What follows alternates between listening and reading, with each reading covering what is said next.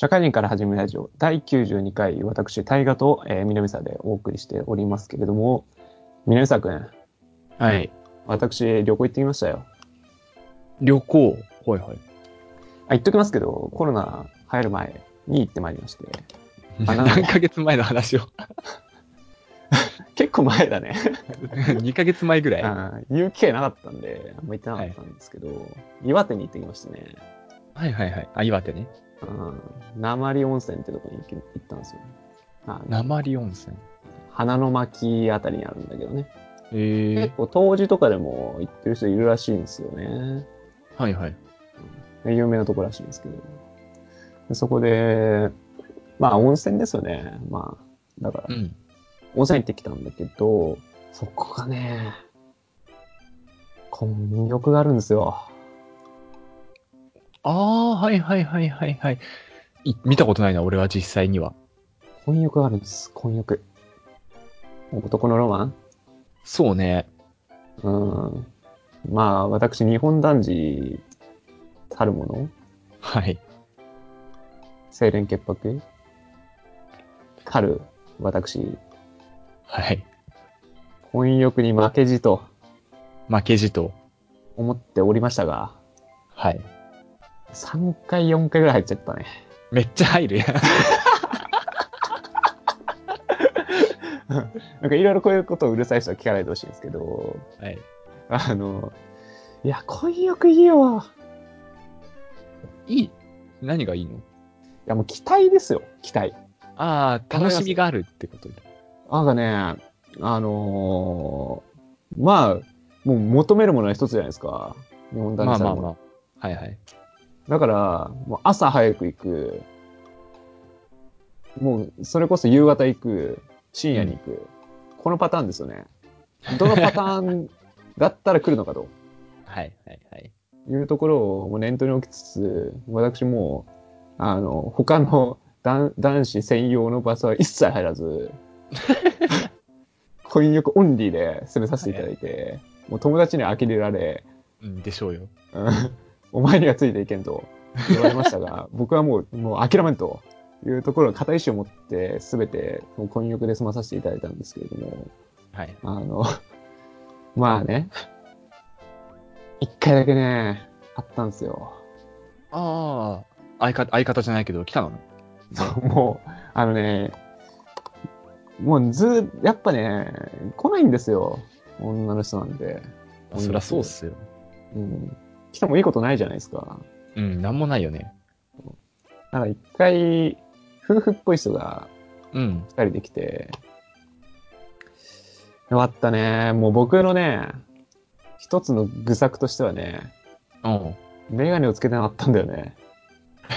お前何しに行ったんだよ。お前何しに行ったんだよ。一切見えなかったね。一切。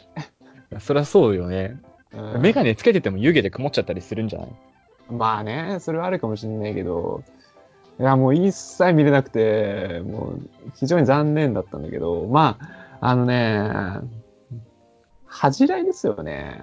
あここなんかもうめちゃくちゃ責められそうなんですけど、恥じらいよ。はいはい。見えなくてもよかったんですよ、結局。僕の気持ちよさとしては。もうなんか、はい男の男性の方はもう、はぁみたいな感じでおっぴろげじゃないですか。うん。女性の方はやっぱりもう、僕からこう、まあ僕はもう見えないんですけど、まあ負けじとまっすぐ前を見ているわけですよ。うんうん。まっすぐ見て対角線上にいたんですけど、まあ、その、やっぱ隠れるようにね、その、僕に背を向けるようにこう入るわけなんで、うんうん。まあそうでしょうね。それだけでよかったわ。ああ、その隠そうっていうね。そう。逆にね、うん。おっぴろげられてみ、おっぴろげで、それはそれでってなるよね。まあまあまあまあまあ。違うよね。違うね。あもうここでね、やっぱりこう、なんだろう、恥じらいっていうのは非常に重要だし、うん。逆にそれがいけないんじゃないかなとも思ったんだよね。それがいけない。いけない、いけないというか、それで見たいと思わせてしまう。ああ、はい。かき立てる。うん。それはもう、隠されたものは見たいって思っちゃうじゃないですか。うん。それが、うん逆に握手なんじゃないかなと。はいはいはいはいはい。そりゃそうなんだよな。なんか、ねえ。なんか、人間の構造として、うん。男の裸体も興奮材料とする。はい。女性の裸体も興奮材料とする。はい。ってなった場合、ウィンウィンじゃないですか。はい。はいはい。お互いにね。だったらお、だったら、その、ねえ、婚欲なんていいいいじゃないですか。いいもんじゃないですか。広げればいいじゃないですか。だからそこで隠されちゃうから、大さん見たいって思っちゃうんですよ。はい。まあわからんでもないわね。はい。うん、責任だな責任伴うなって思っちゃった。見ながら。でももう負けないと思って、ずーっと目は開いてたけどね、僕は。まだ若いな僕は。そうね。もうもう猿かと思ったもん。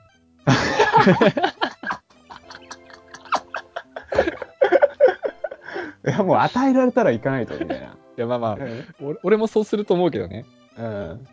いやでもね、あの、婚欲っていうのはやっぱ、その期待値がいくらでもあるっていう点では、うん。その、すごいいいよね。そのなんか、実際よ実際の話で言うと、そのあ、何も起こんないし、うん。何も起こんないし、あの、期待値なんてないに等しいんだけど、うん。この、想像妄想？想像はいくらでもいけるっていうのが、うん。すごいよね、婚欲のパワー。まあそうね、そうね、そうね。入るまでがピークだったもんね。その楽しみっていうこの期待値がね、そう。楽しみ。婚欲がありますよって言われた時が一番ピークだったからね。うん。もうその時点です全ての想像がバーンって上まで上がって、それが、もう、うん、やっぱ猿だわ、これ。ああ、そうだな。これ以上言ったらボケつけるからな。そうだな。やめような。やめような。性癖さらすだけだったの。そうな。やっぱな。そういうのはね、楽しいな。あるんだなって思ったでもまだ。そういうの。うん。まあまあ、多分夫婦とかで一緒に入りたいとかもあるかもしんないからね、新婚さんとか。わかんないけど。いろんなパターンがあるな、想像っていうのは。あったなぁ。う 何？ちょっと落ち着いてんの？ん。あ落ち着いたわ。落ち着いたところで本編行きましょうか。よしよし。今日は南さんの、えー心理学なんで、やっていきましょう。はい。はい、本編です。はい。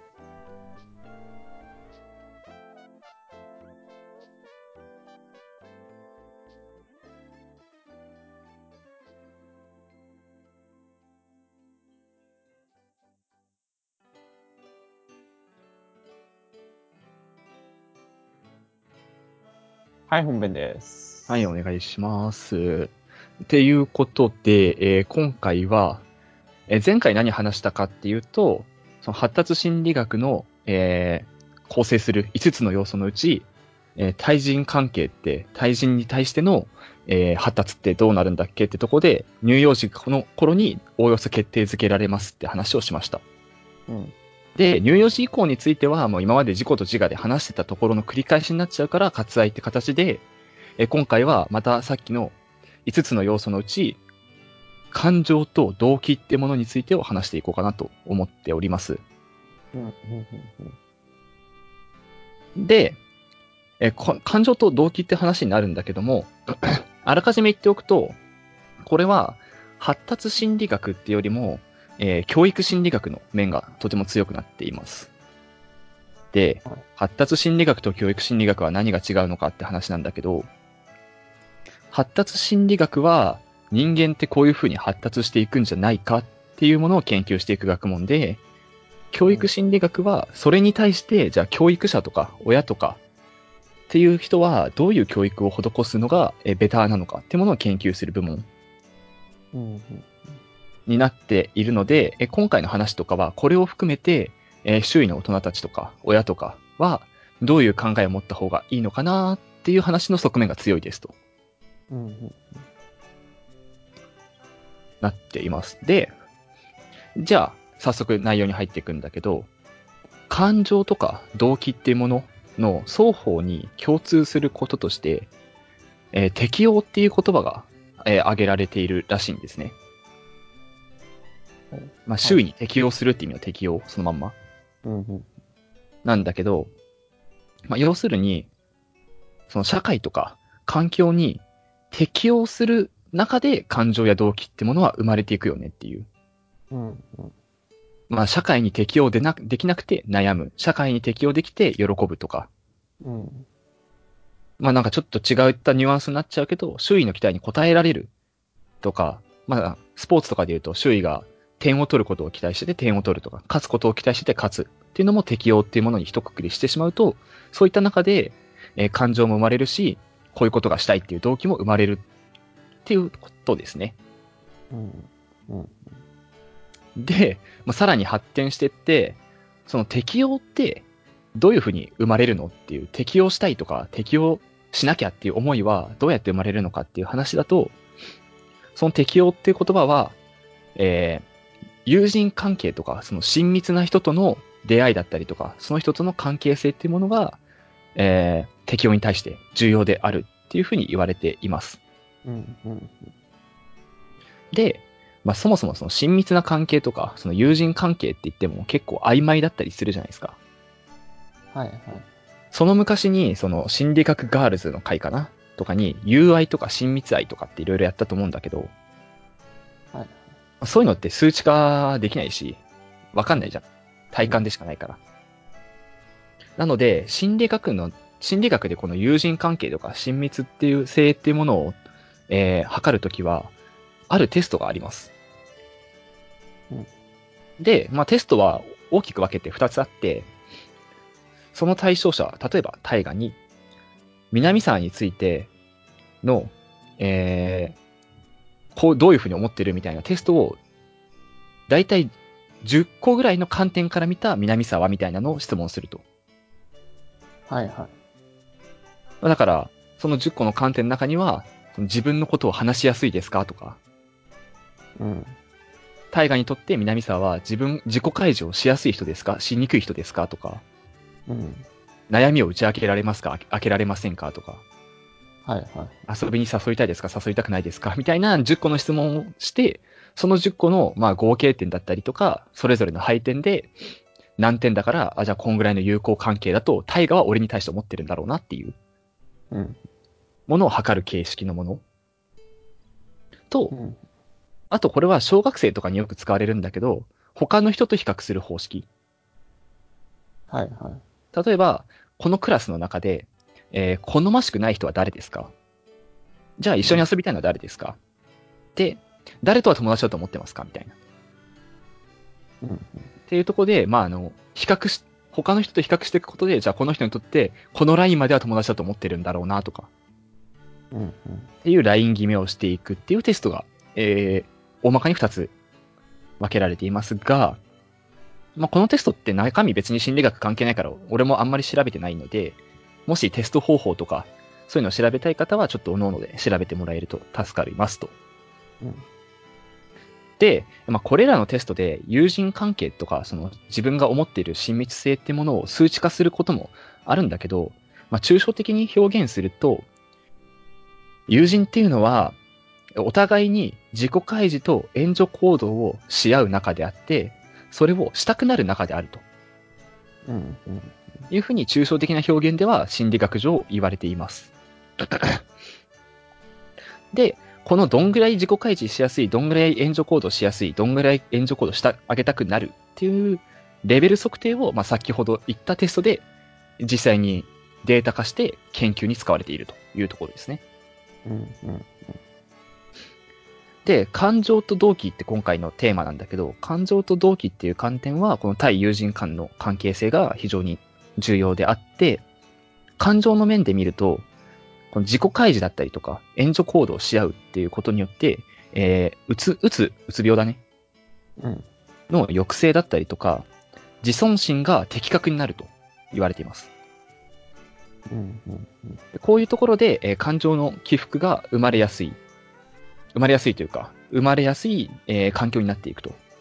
自分のことを話せるから悩みも打ち明けられて、打つとかっていうこともだんだんなくなっていくし、その自分、自尊心っていうのは大事ですよって話は何回か前にしたと思うんですけど、まあありすぎても困るし、なさすぎても困る。自尊心ってものを適正量に保つっていうのも友人関係を育む中でできるようになると。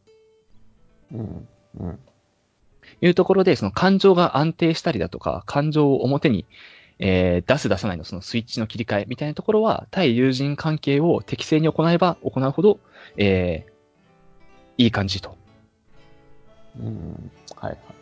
で、動機の面で見ると、えー友人関係って他の親密な大人の人たちとか、あの、親とか教師とかと違って何が違うかっていうと、立場が似ている人ですよねっていうね。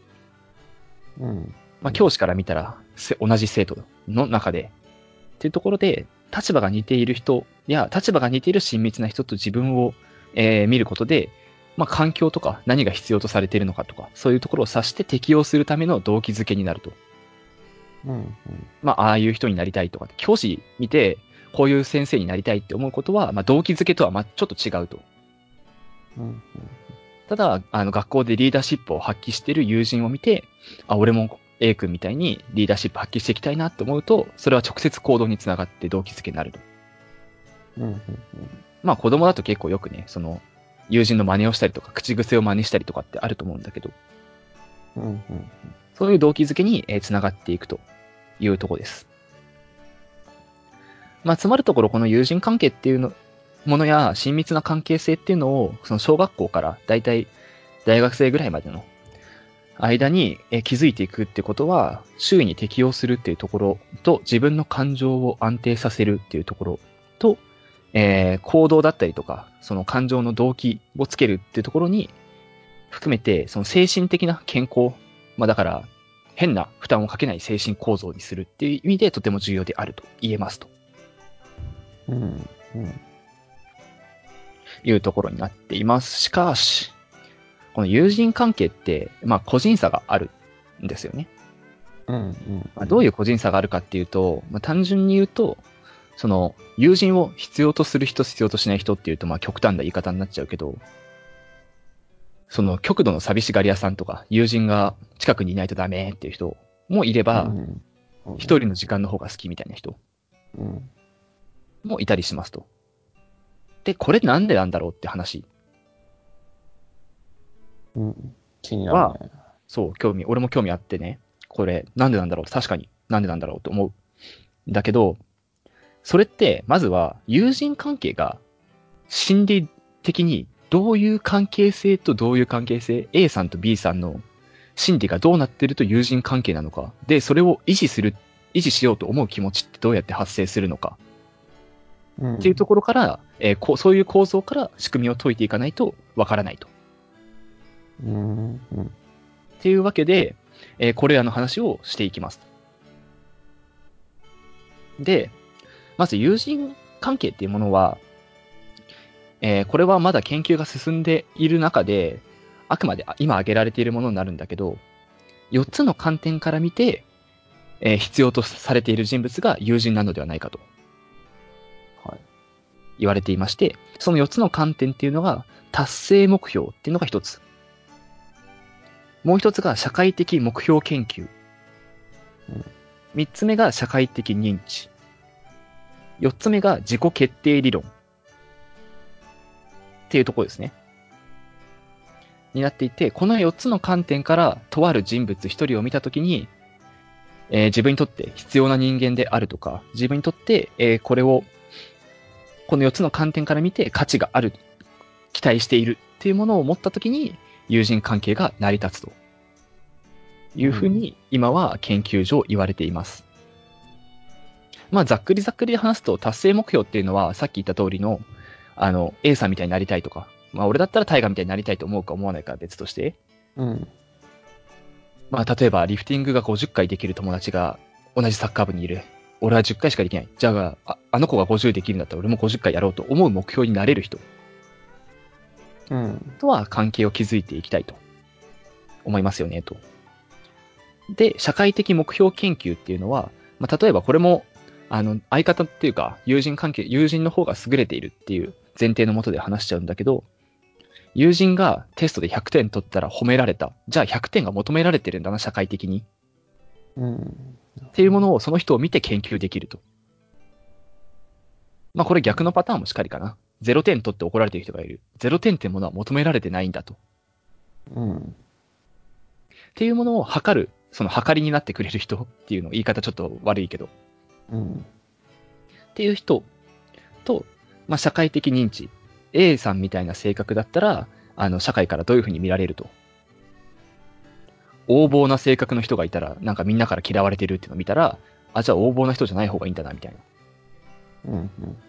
その人が、まあ自分と似てる人だったら特にだけど、似てる人が周りからどう思われてるのかとか、自分が似てる人を見てどう思ってるのかってところから、自分が周りにどう思われてるのかも推し量れると。うん。うん。っていうのが、この社会的認知。で、自己決定理論っていうのが、その自分の進路であったりとか、自分のする行動を決定づける最後の一押しになってくれる人。はい。はい。まあだから赤信号みんなで渡れば怖くないとかも、その自己決定理論に基づくものになると思うんだけど、みんながやってるから俺もやって OK みたいなね。うん。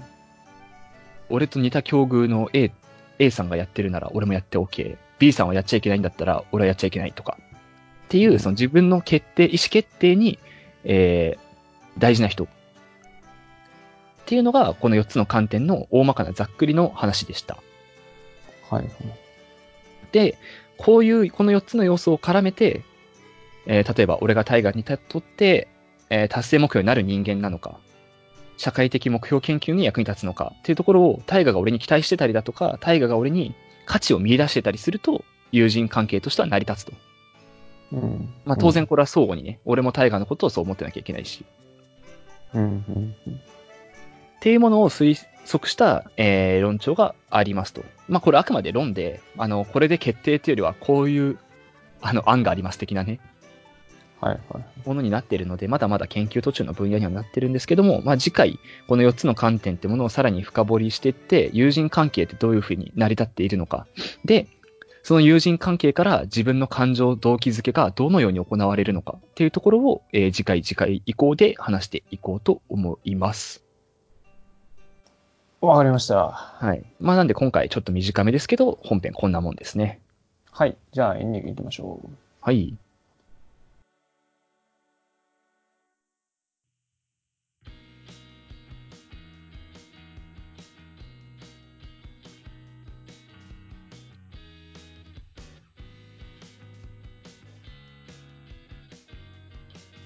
はい、エングです。はい、お疲れ様です。まあ、友人関係ね。まあまあ、友人関係ってくくっちゃったけど、まあ恋人とかも、まあまあ、言っちゃえば一緒だよね。親密な人って意味ではね。まあ、比較対象でしょ？まあ、なんか前言ってた、類は友を呼ぶみたいなもんでしょ？そうそう、その、類が友を呼ぶの論調は、どっちかって言ったら、その、自分っていうものをアイデンティティとして確立するために必要っていう感じ？うん。で、まあ今回は感情と動機づけっていうところがテーマなんで、その自分の感情に友人がどう影響するのかみたいなああ、はい。ところが主題歌。だから微妙にちょっと論調としてはちょっと違うのかなって感じ。うーん。なるほどね。アイデンティティの観点から見た友人が必要の論は、類は友を呼ぶ理論とか、自分の比較対象が欲しいっていうね、うんうんうんうんうんって感じだな。なんかよく、うん。アニメとかドラマでさ、うん。すごいお金持ちの身分違う人とさ、うん。こうなんか、スラム街で育った子が友達になるストーリーあんじゃん。あるあるよくある。どう、どうなってんのかね。なかなか起きにくいよね。それ。本当に立場が違うからさ。影響の度合いとしては、まあ、スラム街で育った子、トゥ貴族の子とかだったら、まあ、立てやすいじゃない？うん。ああなりたいとかね。そう。まあ、社会的地位とか、うん。なんかその、ね、いろいろできることがあってとか。うん。まあでも、ストーリー的な逆も結構あるから成り立ってんのかうーん。な。ああ、そうだね。か。逆にもあるな、結構。まあなんかこう、よくあるのが、貴族の子の家族がすごい冷めてて、でも、あの、スラム街の子とかは家族があったかいみたいなやつを見て、まあ総合的にそれが結構際立つから、ストーリーとして成り立つし、友人関係も成り立ってるように見えるのかな。そうだね。そういった意味では、意外と成り立つのか？そういった意味では。ああ、うんなりたいっていうのが、お互いにあるんだろうね。違うベクトルで。なんかすごい見やすい形で、こう持つもの持たざるものが見えやすいから、うん。しかも、だから友人関係際立って見えるのかもね。そうだね。あの、まさしくスラム街の人が持ってないものを、貴族の人が持ってて、貴族の人が持ってないものを、スラム街の人が持ってるみたいな対比になりやすいんだろうね。あだからお互いに憧れるし。まあそう結構合ってるような気がするな。そうだね。じゃあ結構合ってんな。確かに、そう考えると。うんまあね、そういう感じ。まあ友人関係はそうなり立ってるかな。自分自身は。どうあ、ですかねタイガは結構自分でそんな感じある感じ、あるって納得いく感じ？いや、特に。特に。ああんまりないなと思うけどね。それ僕多分自己完結しがちだから、はいはいはいはい。なんだろう。そういう人と仲良くなりたいなともあんまり思わないけど。ああ、なるほどね。なんでしょうね。バイブスじゃないですか？バイブス？共鳴する的な？なんか、友人関係で重視するなら、もうそういう意味合いの方がお自分には多い気はするけどね。なんかこう、ああ。はいはい。共感してくれるは別にいいんだけど、いらないんだけど、うん。共鳴だよね。うんうん違ってもいいけど、共鳴はしたいみたいな。うん。うんうん。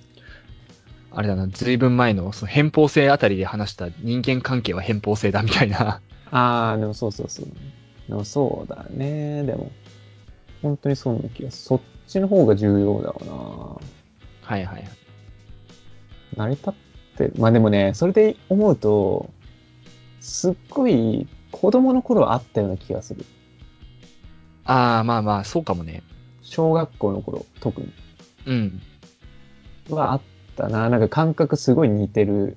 今い、今回の本編の話では内容にマッチするような感覚は覚えがある。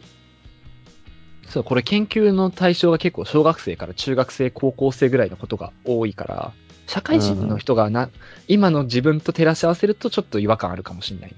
そう。それはやっぱね、今重要する部分は違う部分にあるけど、うん小学校の部分の時は、まあ本当に何も考えてないから、まうん。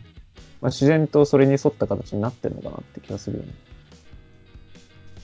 まあ確かに俺もそうだな。小学生の時はこんな感じだった気がするわ。うん、特に字がなかったから、そう思うと、正直に流されてるよね、そこに。うん。なんか、うーん、なんか、はい。合ってるかわかんないけど、僕、小6ぐらいにサッカー始めたのよ。うん。まあだから、まあ中3ぐらいまでやってたけど、まあ結局サッカー別に好きじゃないんですよ。僕はいはい。今でもそうだけど。ただ、それまでって、僕、機械体操やってたんだよね。へえ、それ初耳な気がしなくもねえな。うん。まあそんなに行ってないし、別に小学校過ぎて別に特に言うことでもないんだけど。はいはい。まあでも機械体操ってさ、あんまり人に認められないんですよ。うーん。しかもやってる人少ないんですよ。すげえともならないし、なんかなんとも言えない感じだね。そう。だから、なんか、友達に誘われてサッカーに入った時に、うん。その前に見た光景っていうのは、なんかすごい今回とマッチしてて、あのすごい多い友達とか、まあいろん、まあ人数がそもそも多いじゃん。サッカーとかって。でそれで点とか決めたりとか、いろいろやって、なんかすごいみんなに褒められてとか、うん。っていうのが、まあクラスメイトとかにいたりとかすると、まあ、どうしても入りたくなっちゃうんだよね。そういうの。ああ、はいはいはいはい。やりたくなっちゃうんだよね。別に機械体操何ができたからって別に誰にも褒められないから、うん。まあなんかその5人ぐらいしかいないか、ちっちゃいところでやったりとかしてたしてると、うん。何もないから、って思うと、なんか今回に即した感じだと、それが感覚としてすごい残ったわ。いやー結構でもそれはそういうことなんだろうなって俺も今、大河の話聞いて思ったわ。まあ、結局やんなくてよかったんじゃないかなとは思うけど、そこに流され具合はね、子供の頃はあるよね。うんうん。子供の時は本当にこういうこと、これに俺もなってるなって思っちゃうね。で、大河のその話も多分まさしくそうなんだろうなっていう。うん。やっぱな重要だったってことでしょ、でも、そういうことが。あ、これが大事ですよってことだね。流されるのが悪いわけじゃなくて。うん。必然だったんだろうな。なんか必然だね。まあこれと多分、まあ前話したその対人関係のさ、偏方性であったりとか、類友での話だったりとかってところを含めて、友人関係ってものが成り立ってますっていう。うん、うん。そうね。とこに行き着くんじゃねえかなと思うけどね。全部ひっくるめるとね。友達ってそんなもんかな。なんかもっと情的なね、友情のイメージが強かったから、こんななんか、ね、カテゴライズ化されて、こんなシステム管理されてる感じ？よくわかんないけど、似たような考え方としては、僕らの時代だったらゲームとかなんじゃないの？ああ、まあそうだね、ゲームとかもそうまさしくじゃない。その、社会的目標とかだと、ゲーム持っててゲーム上手い人がめっちゃ褒められるし人気者みたいな。うん。気持ち悪い関係としてはなんか、あるよね。ゲームとか、カードゲームとか、遊戯王とかさ。すげえっていう感覚がね。必要だったのかなよくわかんないんだよな、そこ。ああ。まあなんか、今回のこの論調的には、まあ成り立ちはその4つで成り立ってて、必要か必要でないかで言うと、まあ友人っていうのは絶対必要だよねっていう論調なのよ、全体的に。はいはいはい。で、まあ必要な理由が、また、こ今回この感情と動機っていう面で見てるからだけど、まあ精神が安定しやすいってところうん。と、その自分の感情のスイッチじゃないけど、そのコントロールができるようになる。まあ小学生の時とか特に。はいはいはい。友人といることで、その、まあ、例えばだけどさ、感情をめちゃくちゃあらわにして怒ったりとか泣いたりとかっていうのをやってると、友達がいなくなっていくわけじゃん、どんどん。うん。で、人から冷たくされると、ああ、感情出しちゃいけなかったんだな、ここまでは、とかっていう、なんか感情のコントロールが効くようになるとか。うん。いや、だから、その、僕にとってはすごい、それって必要だったと思うんだけど、うん。そのなんか、子供の頃に、逆の立場というか、持ちすぎちゃった人とかって、その対象がいなかったりとかするじゃないっうん。ていう人って結構、どうなんだろう、そその関係、なんかその友人関係の学術的には、なんかすげえ、なんかす論が邪魔、邪魔じゃないけど、なんか違うような気がしちゃう。なんか、変な感じ。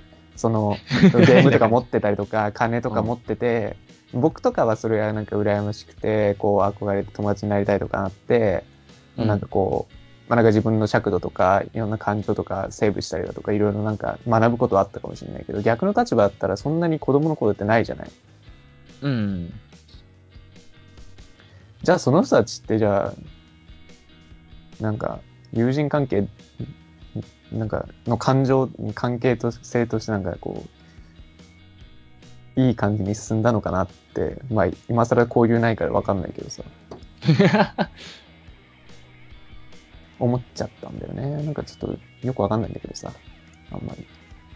まあ多分、そういう人たちは、まあその、将来的に不安定になりがちだったりとか、その精神がね、うん。不安定になりがちだったりとか、多分、もしかしたら、その、将来的に、あの、一人でも大丈夫派とか最初、さっきちょっと話したじゃん。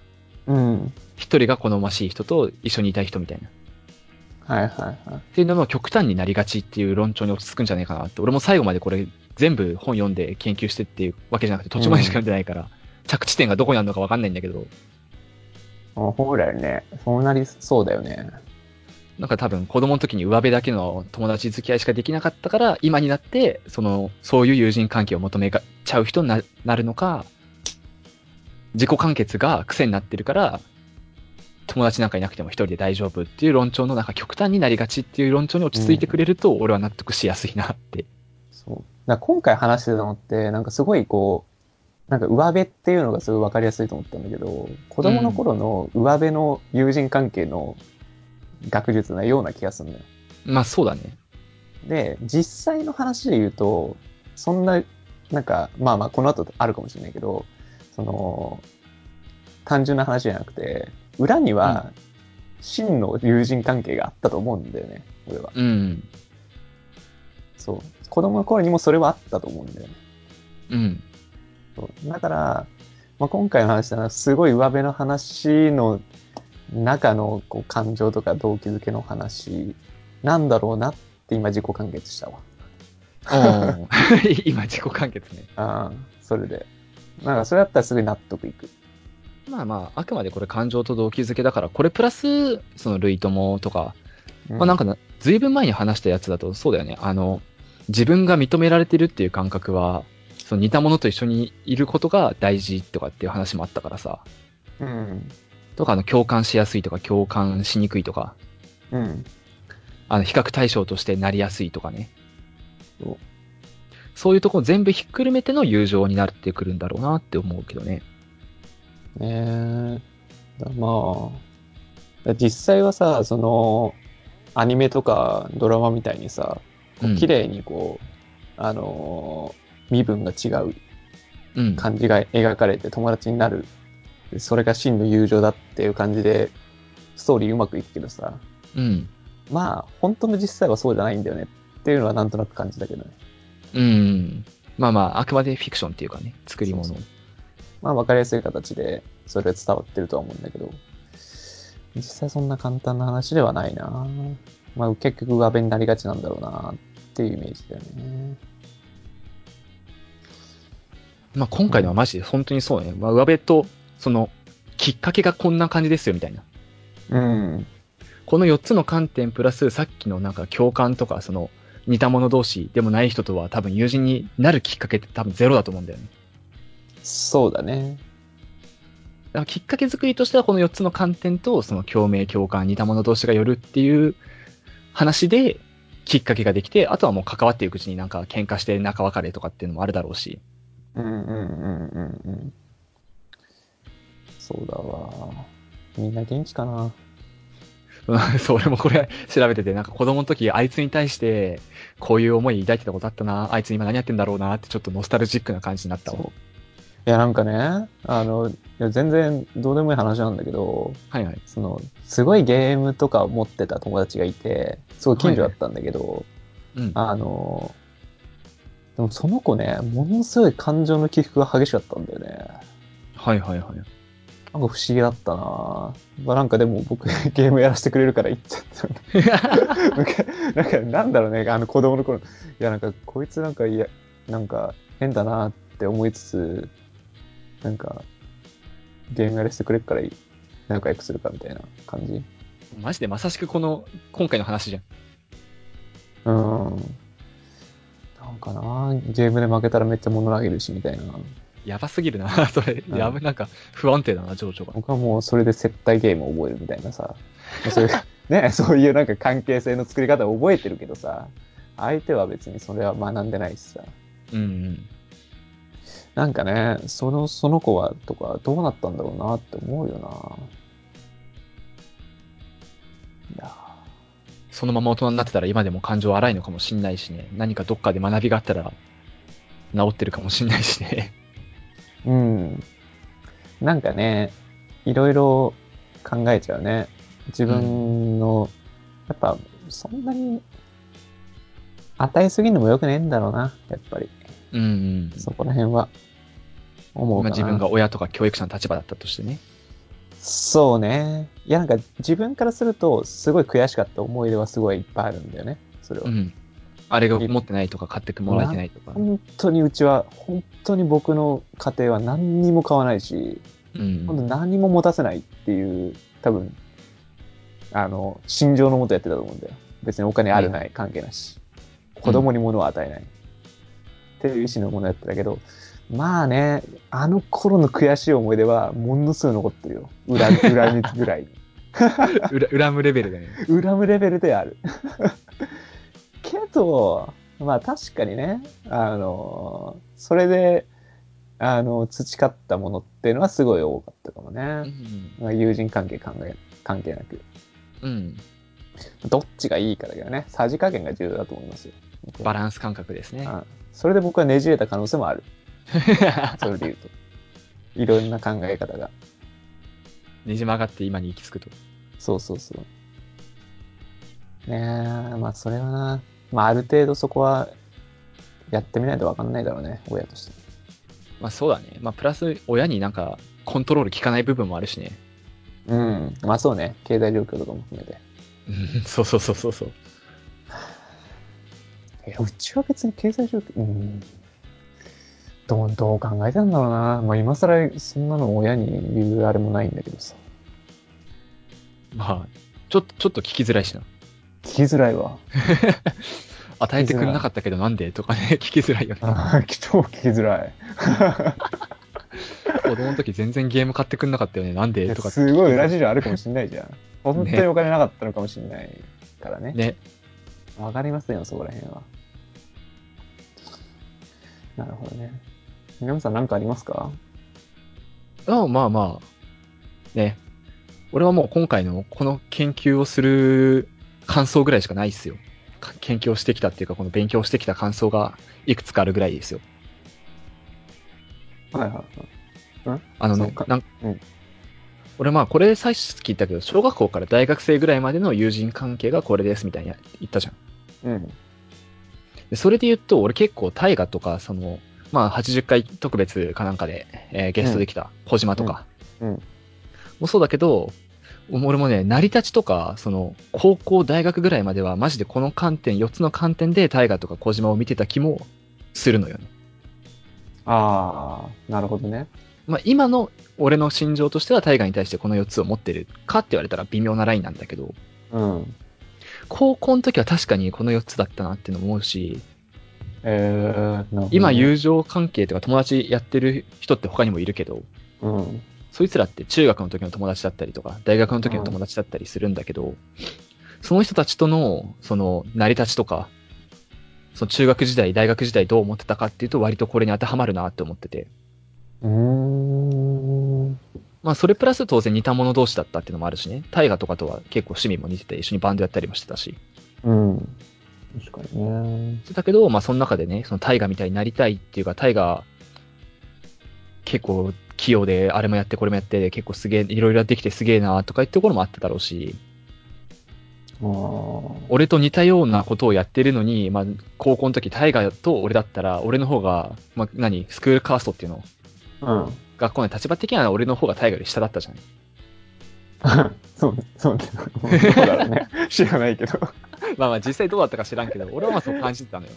はいはいはいって。ことは、まあ大河みたいに立ち回れるといいんだろうな、みたいなのも学んでたし、ああ。いろいろね、学んで生きてきてるわけですね、峰沢君ね。そうそう。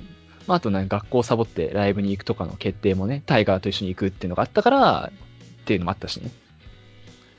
なるほどね。まあ確かにな。そう考えてたかな。高校時代の時の友人関係で記憶ねえんだよな。消すな、消すな。えー、なんか、あの、なんかね、うん。考えるのやめてた記記憶がすごいあるんだよね。いろいろ。ああえて放棄してる。うん。なんか放棄しないとやっていけないっていう感じはすごいあったかな。あ大学時代とかが一番考えてたかもね、そういう友人関係のとことかって。やっぱりさ、こう、あ。うん。あのー、うーんと、就職とかがあるし、うん。あの、とサークルとかか、うんも。そうだし、まあなんか、そういうことを目の当たりにする場面ってすごいあった気がするんだよな。なんかそのあー憧れとか、その、あの、なんかそういう感情っていうのは、すごい感じる場面が各所にあるじゃん。うんうんうん。勉強とかだとあんまりないからさ、そういうの。なんか数字だけだから、なんとなく。うん。まあじゃない場面での、そう、関係性とか、なんか人、人との関わり合いとかうん。の方が、そういう場面でひしひしと感じるよね。まあそうね。そうだね。本当に小学校とかの時っていうのは、あの、ものとか、うん。なんだろう、そっちに行くけど、大学生って逆で、関わり合いっていう目線で、この友人関係の見方っていうのを考えてたような気がする。まあ別ベクトルだけど、小学校と大学の二つが他人を一番羨ましがった時期かなって思うし、そうそうそう。羨ましがりたい時期かなとも思う。そうそうそうそう。その中間の中高あたりっていうのは、なんだろう。多分、アイデンティティの、あーそこはないのかなわかんないけど、いろいろ混ざり合ってたき時期なのかな、うんって気はする。そうだね。俺もそんなイメージだね、大体。なんかね、よくわかんないよね、中高の時代って。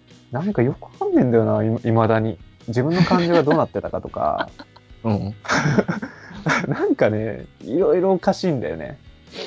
多分変わろうとしてた時代なんだろうなって気がするけど。まあそうだろうね。そういうのは感じるね。感じるし、一番考え方とかも変わったしな、実際に中高とかで。そう。多分人格なかったんだよね。うんないんだと思うわ頃。マジで。そう。なんかもう、10面相ぐらい持ってたようなう感じ。ん。なんなんかね、多分もう1ヶ月後違う人格になってるみたいなうん。感じのぐらい、ポンポン自分を変えることができた時期な気がする。漫画にも影響を受けて、ドラマにも影響を受けて、友人に影響を受けて、いろんな人に影響を受けて、一日一日ごとに情緒が安定していかない感じね。そうそうそう。しかし、しかも別に変わることに別に、なんだろう、怖さを覚えてないっていう、うん。っていう時期だから、なんかね、僕はそれで言うと記憶がないんですよね。まあ、そういう感じだとね、記憶するのも難しいよね。何月何日こういう気分だったみたいな感じだもん。そうそう。そこまで詳細に覚えないといけないから。うん。だからなんかよく僕は自我がなかったっていう表現するときは、うん多分そうなんだよね。大学ぐらいまで多分自我がないんだよね。うんうんうん。あんまり考え方がしっかりしてない時代。なんか人格心理学とかもまあ今後多分発達心理学終わった後とかはいずれやると思うけど、そういう話も出てきてくれると、ね、楽しいなと思うけど。そうね。いや、ちょっと、楽しみじゃないですか。はい。いろいろね、楽しみなことが多いけど、これを学んだ後で友人関係とかその子供同士のやつ見て、こういう目線で見ると、俺割と腐ってんなって思っちゃう。最近。皆さんね。はい。これからですよ、人生。頑張っていきましょう。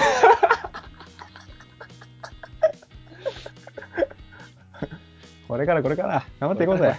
頑張っていこうぜ。ほんとね、その、まだ人生3分の1なんなんで、そうだね、まだね。あとぎ3、3倍生きていけるからね。まだまだ頑張っていこう。頑張っていこってことで、社会人から始めるラジオお便り募集しております。えー相談や、えー番組の感想などお待ちしております。えーメールアドレスは、シャカラジ199にあったまんかじめる .com です。シャカラジは英語199の数字です。syakaradi199 にあったまんかじめる .com です。Twitter の DM でもお待ちしております。はい。はい。じゃあ、それではまた来週お会いいたい。タガと。う。南沢でした。